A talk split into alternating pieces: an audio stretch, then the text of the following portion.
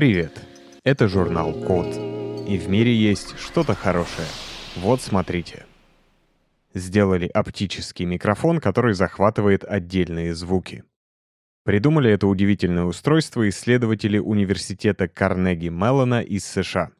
И, кажется, в скором будущем оно сможет значительно упростить жизнь звукорежиссеров. Лично я, например, всегда немного завидовал фотографам.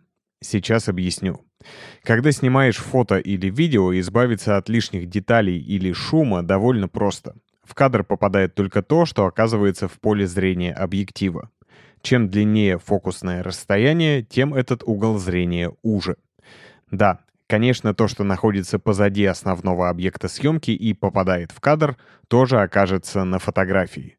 Но все эти лишние детали можно превратить в фон с помощью размытия. Для этого достаточно просто открыть диафрагму, если конструкция объектива это позволяет. А вот со звуком все не совсем так просто. Да, иногда, чтобы объяснить, какие бывают типы направленности микрофонов, полезно сравнивать их с разными объективами. Например, есть все направленные микрофоны, которые снимают звук со всех сторон одинаково хорошо, как, например, у вас в смартфоне. Это такой Fish Eye. Есть кардиоидные микрофоны. Они работают примерно как среднефокусная оптика. И есть супернаправленные микрофоны. Их еще называют пушками. Их часто используют в кино, Обычно их держит микрофонный оператор на длинной телескопической палке над верхним краем кадра, а проще говоря, над головами актеров. Если снимают на улице, то сам микрофон упакован в пушистую ветрозащиту и выглядит как крохотный меховой дирижабль. Наверное, вы их видели. Так вот, если в случае с оптикой все, что не попадает в поле зрения объектива, действительно отсекается, то в случае с микрофонами сигналы, прилетающие в них не по оси максимальной чувствительности, просто ослабляются. Именно поэтому построить хорошую студию звукозаписи так дорого. Надо, чтобы в нее не попадали звуки извне, плюс нужно, чтобы отражения от стен самого помещения также не мешались в итоговой записи. В общем, действительно чистая запись звука — сложная задача, которая не решается только правильным подбором и расположением микрофона. На самом деле идея считывания звука с видео не нова. Несколько лет назад на YouTube уже выходили подобные эксперименты. Принцип довольно простой. Звук — это, по сути, вибрации воздуха, которые могут заставить вибрировать другие предметы, которые встречаются этим вибрациям на пути. Но чтобы считать такие вибрации, нужно, во-первых, чтобы изначальный звук был достаточно мощным, а предмет съемки достаточно легким, чтобы звук его раскачал. Но есть и еще одна проблема посерьезнее. Для того, чтобы оцифровать сигнал определенной частоты, измерение нужно производить на частоте x2. Кому интересно, гуглите теорема Котельникова. Кому интересно на английском, гуглите частота Найквиста, то есть Nyquist Frequency. В общем, верхний порог слышимых частот примерно 20 тысяч Гц. А значит, для Hi-Fi записи звука с видео нужна камера, снимающая с частотой кадров в два раза выше, то есть 40 тысяч кадров в секунду. Это очень дорогая камера. Плюс к этому, чтобы снимать с таким диким фреймрейтом, нужно очень много света. И черт бы с ним, для комфортного распознавания речи можно было бы ограничиться и, например, 4000 Гц. Но 8000 кадров в секунду — это все равно очень и очень много. Кроме того, чтобы считывать с объекта звук, нужно, чтобы он был неподвижен.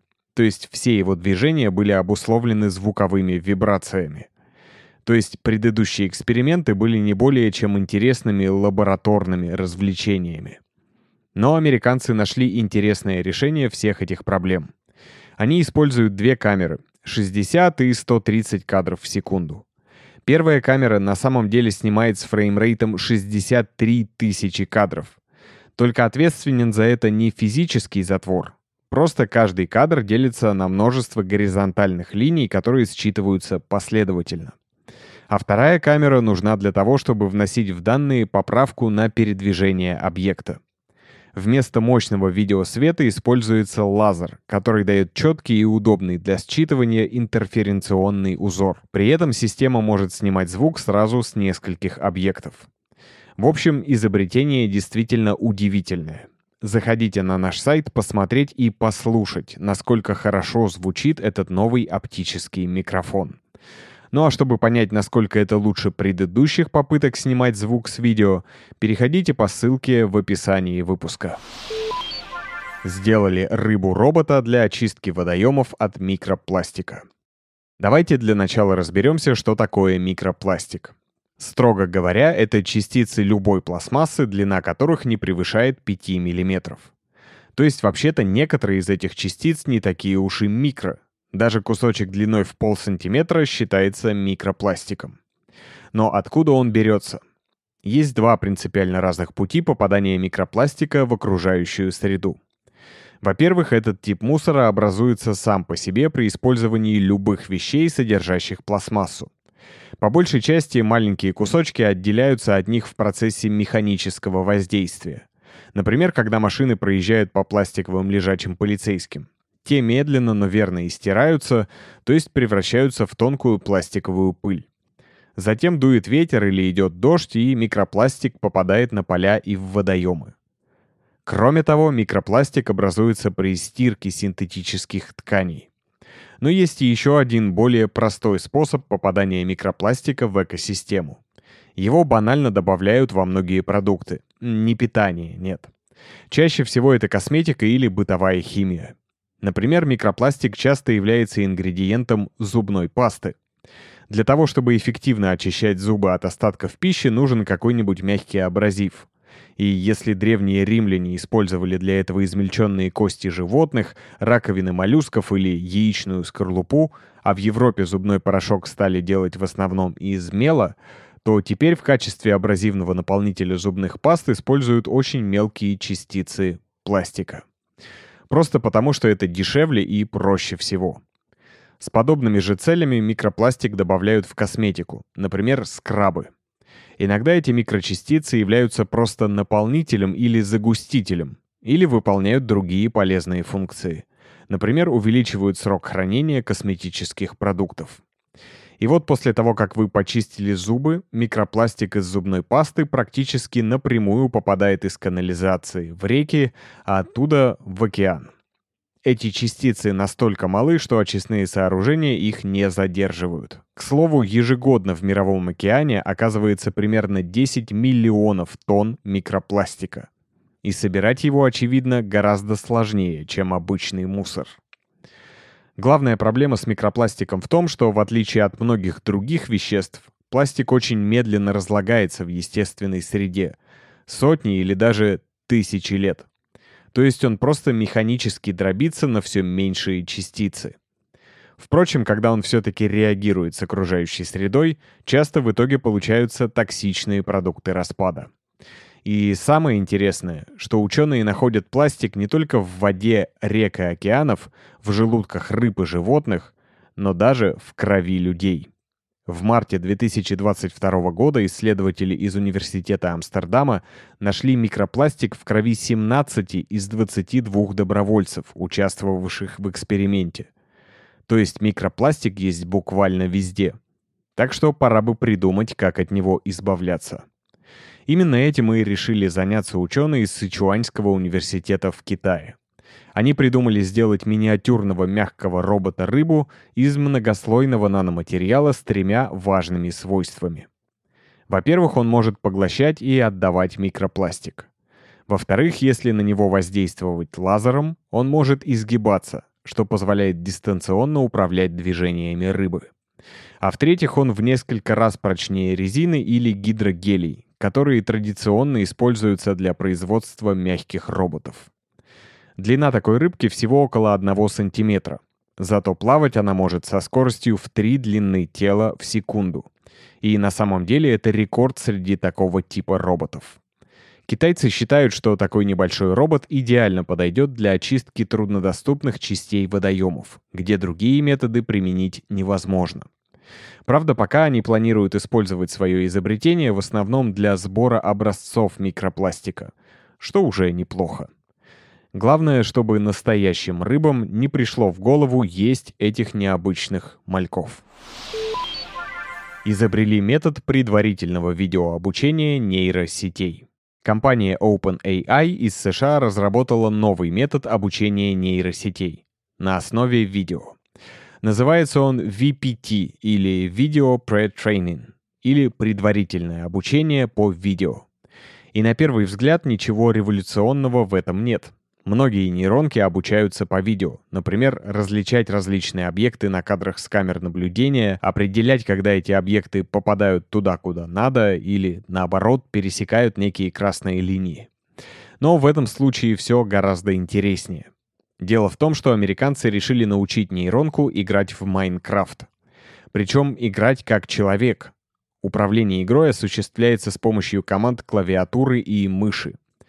И если обычно обучение нейросети происходит исключительно с помощью специальных размеченных видео, то здесь размеченные видео использовались только в самом начале обучения. Таких было всего 2000 часов. На них компьютеру подсказывали, какие клавиши и в какой момент были нажаты на клавиатуре и какие движения были совершены мышью. А основная часть обучения происходила на основе видео с YouTube. На них показан геймплей, но не объясняется, что и зачем игрок делает. И вот таких видео было большинство, уже 70 тысяч часов. Но к этому моменту нейронка уже сама могла определять и что человек делает, и для чего. В итоге она научилась рубить деревья, крафтить инструменты, охотиться на животных, искать алмазы и даже сделала алмазную кирку. А для этого нужно совершить примерно 24 тысячи последовательных действий. И это, в принципе, первая программа, которая смогла это сделать в Майнкрафте. Вообще, оказывается, есть отдельное соревнование для нейросетей по Майнкрафту с довольно неплохими денежными призами. И кажется, что здесь нейросети максимально близко подходят к тому, чтобы научиться взаимодействовать с реальным окружающим миром и жить обычную человеческую жизнь. Потому что мир в Майнкрафте открытый. С ним можно взаимодействовать кучей разных способов. А сама по себе игра не ставит перед игроком каких-то конкретных целей. Ну, совсем как в жизни.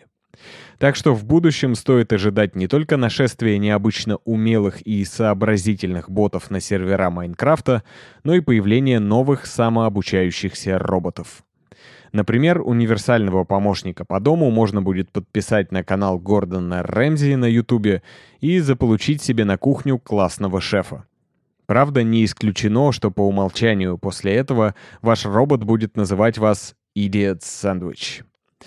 И, кстати, кажется, Лилу из пятого элемента изучала человеческую расу подобным образом и пришла к неутешительным выводам. Так что VPT от OpenAI, конечно, облегчает обучение нейросетей, но совсем от необходимости отбирать материалы для него не освобождает. Спонсор подкаста «Код» — английский от практикума. Это практические курсы английского. Недавно там запустился курс для айтишников, который поможет, например, проходить собеседование или общаться с коллегами на созвонах. Если хотите работать в международной IT-компании и нужно подтянуть English, go for it. А еще именно благодаря практикуму мы можем выпускать подкасты, поэтому спасибо им. Ссылка на курсы английского в описании к подкасту. Спасибо за внимание. Заходите на сайт The Code Media и подписывайтесь на нас в социальных сетях. С вами был Саша Начито. Скоро услышимся.